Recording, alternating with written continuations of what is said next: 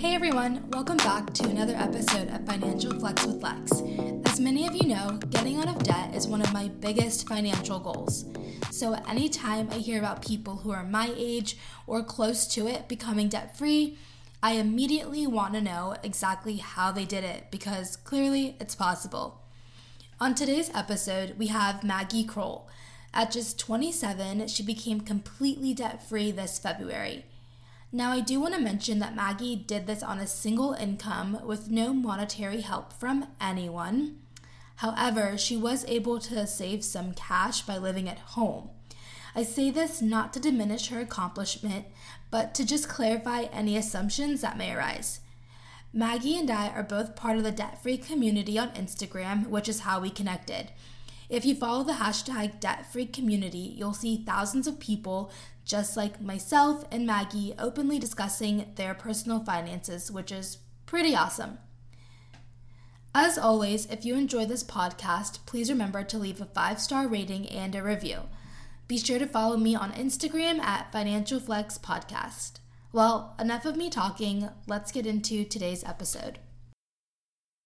I am Maggie Kroll. I'm a 27 year old um, millennial and I am debt free. I became debt free in February of 2019. Um, I actually paid off 73000 in debt in about three and a half years. So I'm really excited about that. I cannot get over the fact that you paid off over $70,000 in under four years. That's, that's like insanity. I'm obviously going to ask questions about that a little bit later on.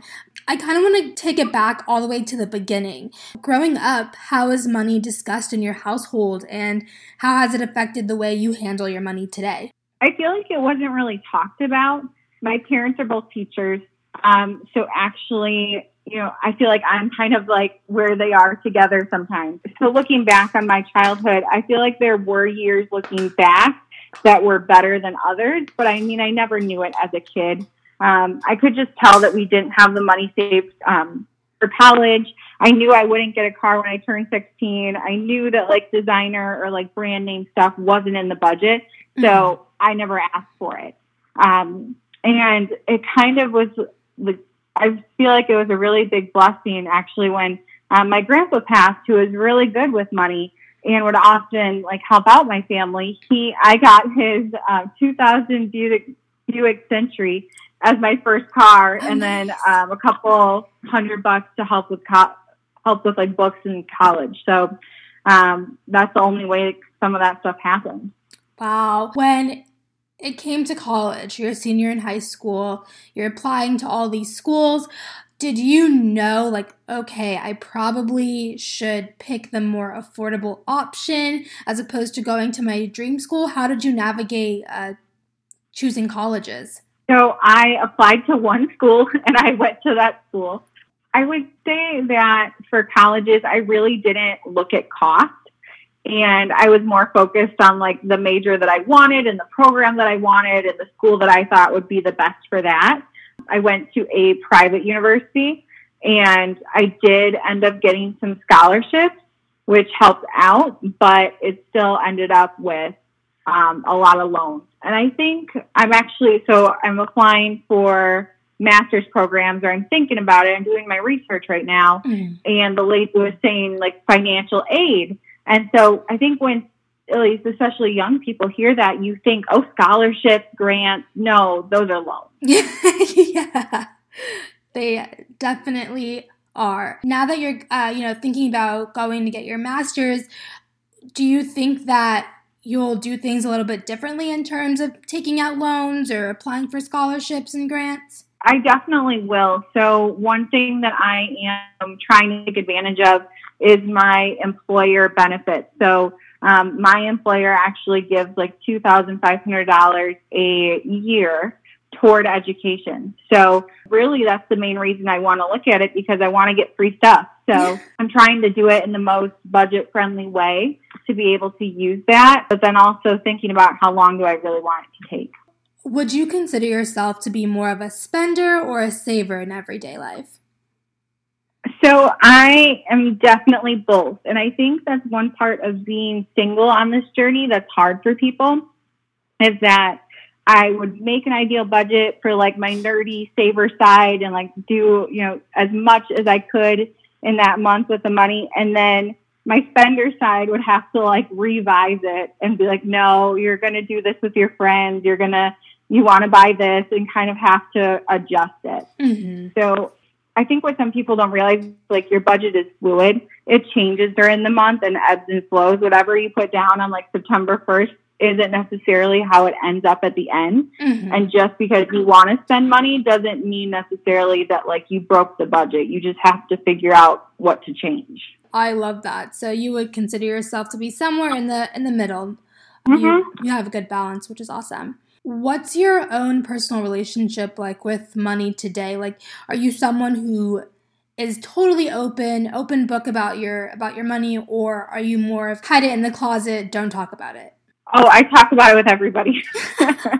uh, you know, like I feel like people get told like women you don't ask about like their age and their weight and like you don't talk about money. Like I talk about all of those things. So for me, it's not taboo and it's something that you know, depending on the person, it's it opens up the conversation mm-hmm. and starts that gets them thinking too. Do you think that money is something that we all should be openly discussing, or it just kind of depends on the person? I think it kind of depends on the situation. You know, if it's it, and two, it depends on the person. So it's not necessarily needing to like boast about it and tell everyone, oh my gosh, this is my salary and, you know, this is how much debt I have and how much I paid off. You know, it's kind of how you go about it. Mm-hmm. And you know what your intention is with it. So if you're there to be boastful, well, maybe that's not a good idea. But if you're there to help someone else out, or you know, maybe give them advice if they're willing to take it, then you know that's a good idea. Yeah, let's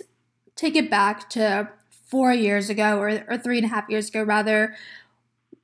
What made you want to take on like the debt free journey? Like what what was kind of that that straw the, that broke the camel's back where you were like, okay, something's got to give and something's got to change? Yeah, so I feel like I I didn't really have like the that it wasn't a moment necessarily. So I graduated from college.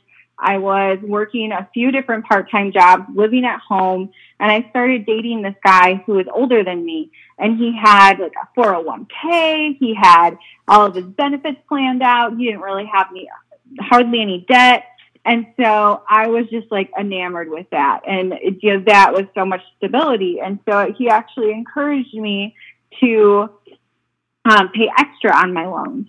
And so, you know, that kind of helped. And then another thing that helped was that so I had both um, federal loans and private Parent Plus loans. Mm-hmm. So the Parent Plus loans were under, you know, my dad's name.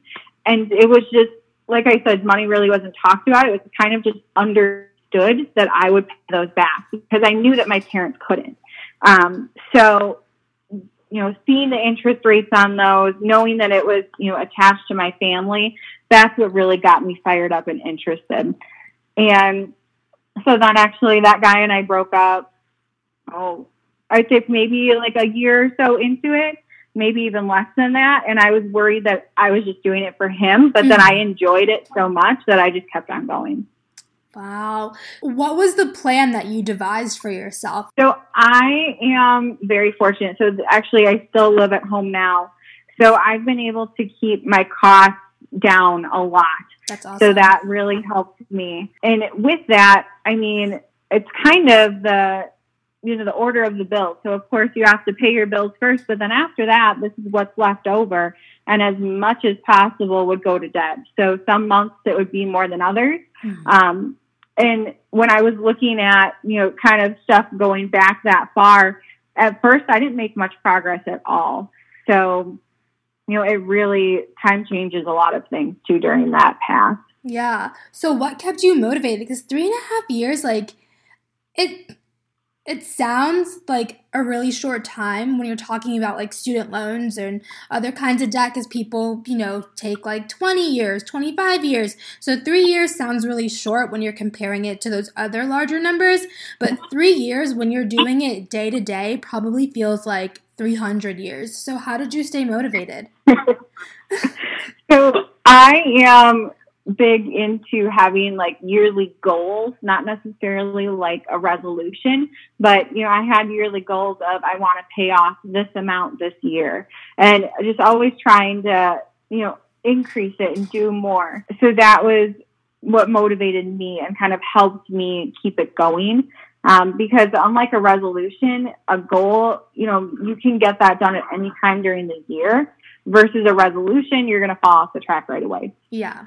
Um, and then for me, it was definitely my tracker. I had a list of all of my debts, where they were at, how much I had paid off. And even in those first few months and few, and like the first year and a half, I would put down, even when I did, you know, those payments where all, almost all of it goes to interest and like $2 goes to principal, I would update that every single time because I still paid off those two dollars. Yeah. Um, making sure you give credit, you know, wherever you get it. Mm-hmm. Celebrating the small wins, I think that's really important. Mm-hmm. That's like super important when you're going through your debt free journey because otherwise it's so easy to get get discouraged because it feels like it's taking forever. Mm-hmm. Your three and a half years is up. You've finally completed your goal of being debt free. What did that moment feel like? Like, what did it feel like making that very last payment? Um, so that was my car. So I called in, and the lady was so sweet. Um, but it really didn't hit me right away. I feel like it didn't hit me for a long time, kind of. So I um, became debt free, and then I saved up for a emergency fund, a bigger one. And then after that, it was kind of my goal to save up for a trip. So I wanted to take all of my family on a, a road trip, nothing like extravagant, but we went on a road trip and I wanted to fund most of it and kind of say thank you. Cause like I said, I lived at home. They supported me. They helped me, um, you know, with laundry, just, you know, everything. And mm-hmm. so I wanted to be able to do something for them. And so being able to decide that, hey, that's what I wanted to use my money for. And now I want to save for a new roof for the house. And, um, you know, I want to travel in the next year. You know, I get to decide what I want to do with my money. And that's the biggest thing that I have seen as the biggest difference. No one's telling me this is what you owe to your loans no, I get to decide what I want to do. Uh, I love that. So, would you say that's the best thing about uh, being debt free? It definitely is, um, because it gives like it's the freedom. It gives you the opportunity to decide what's important to you. So, and I'm sure there's a lot of people out there that would be like, you know, I want my own place, I want my own home, I don't want to live with my family, and that's because that's important to them. Um, for me, I'd rather stay close and be able to help them, um, you know, help my grandma and those that I really care about. And so this is a, a good way for me to do it. And I think too, it offers the um, relief that you don't have to rely on anyone else. So you're not um, relying on a credit card or you're not relying on a boyfriend or someone like that. You can do um, whatever you want because you are able to figure out your budget and do that. Mm-hmm. No, definitely. If you could go back in time and give your 16 year old self advice on how to handle money or just letting her know that, like, hey, look, you're going to pay $70,000 in three in three years what kind of advice would you would you give your younger self well the first thing would be that as soon because i worked over the summer when i was in um, high school, especially the later years. As soon as you get your money from um, working all summer, don't crash the car and then have to put it all right toward that. But I mean, kind of seriously, I would. I don't know if I would say to go to a cheaper school. My mom was one that always said go to a tech school, become a, a dental hygienist, things like that. And I think that you know, it's not lame. It's a really good way to get a quick career out of school and a lot cheaper. Mm-hmm. And so paying, you know, $60,000 for the college experience, I don't know if that was worth it, but I'm happy, you know, it led me here. But going back, I don't know if I'd do it. And two, for me, like I said, I chose my school based on the program. And then after I, you know, learned that that wasn't the program for me, I still stayed there. Um, oh. So two years in, I could have, you know, gone to a cheaper school then. Mm-hmm. So those are all things that I would think about. I don't know if I do them differently, but it's things that looking back definitely made me who I am and where I am. Yeah, no, definitely. Where can people go to find you? Yeah, so it is um, at Millennial Money Prob. Be a part of the debt free community because there are so many different accounts out there. There's single people like me, there's those with families, there's homeowners, renters, all in between. So um, I would recommend getting involved with the debt free community if you haven't already.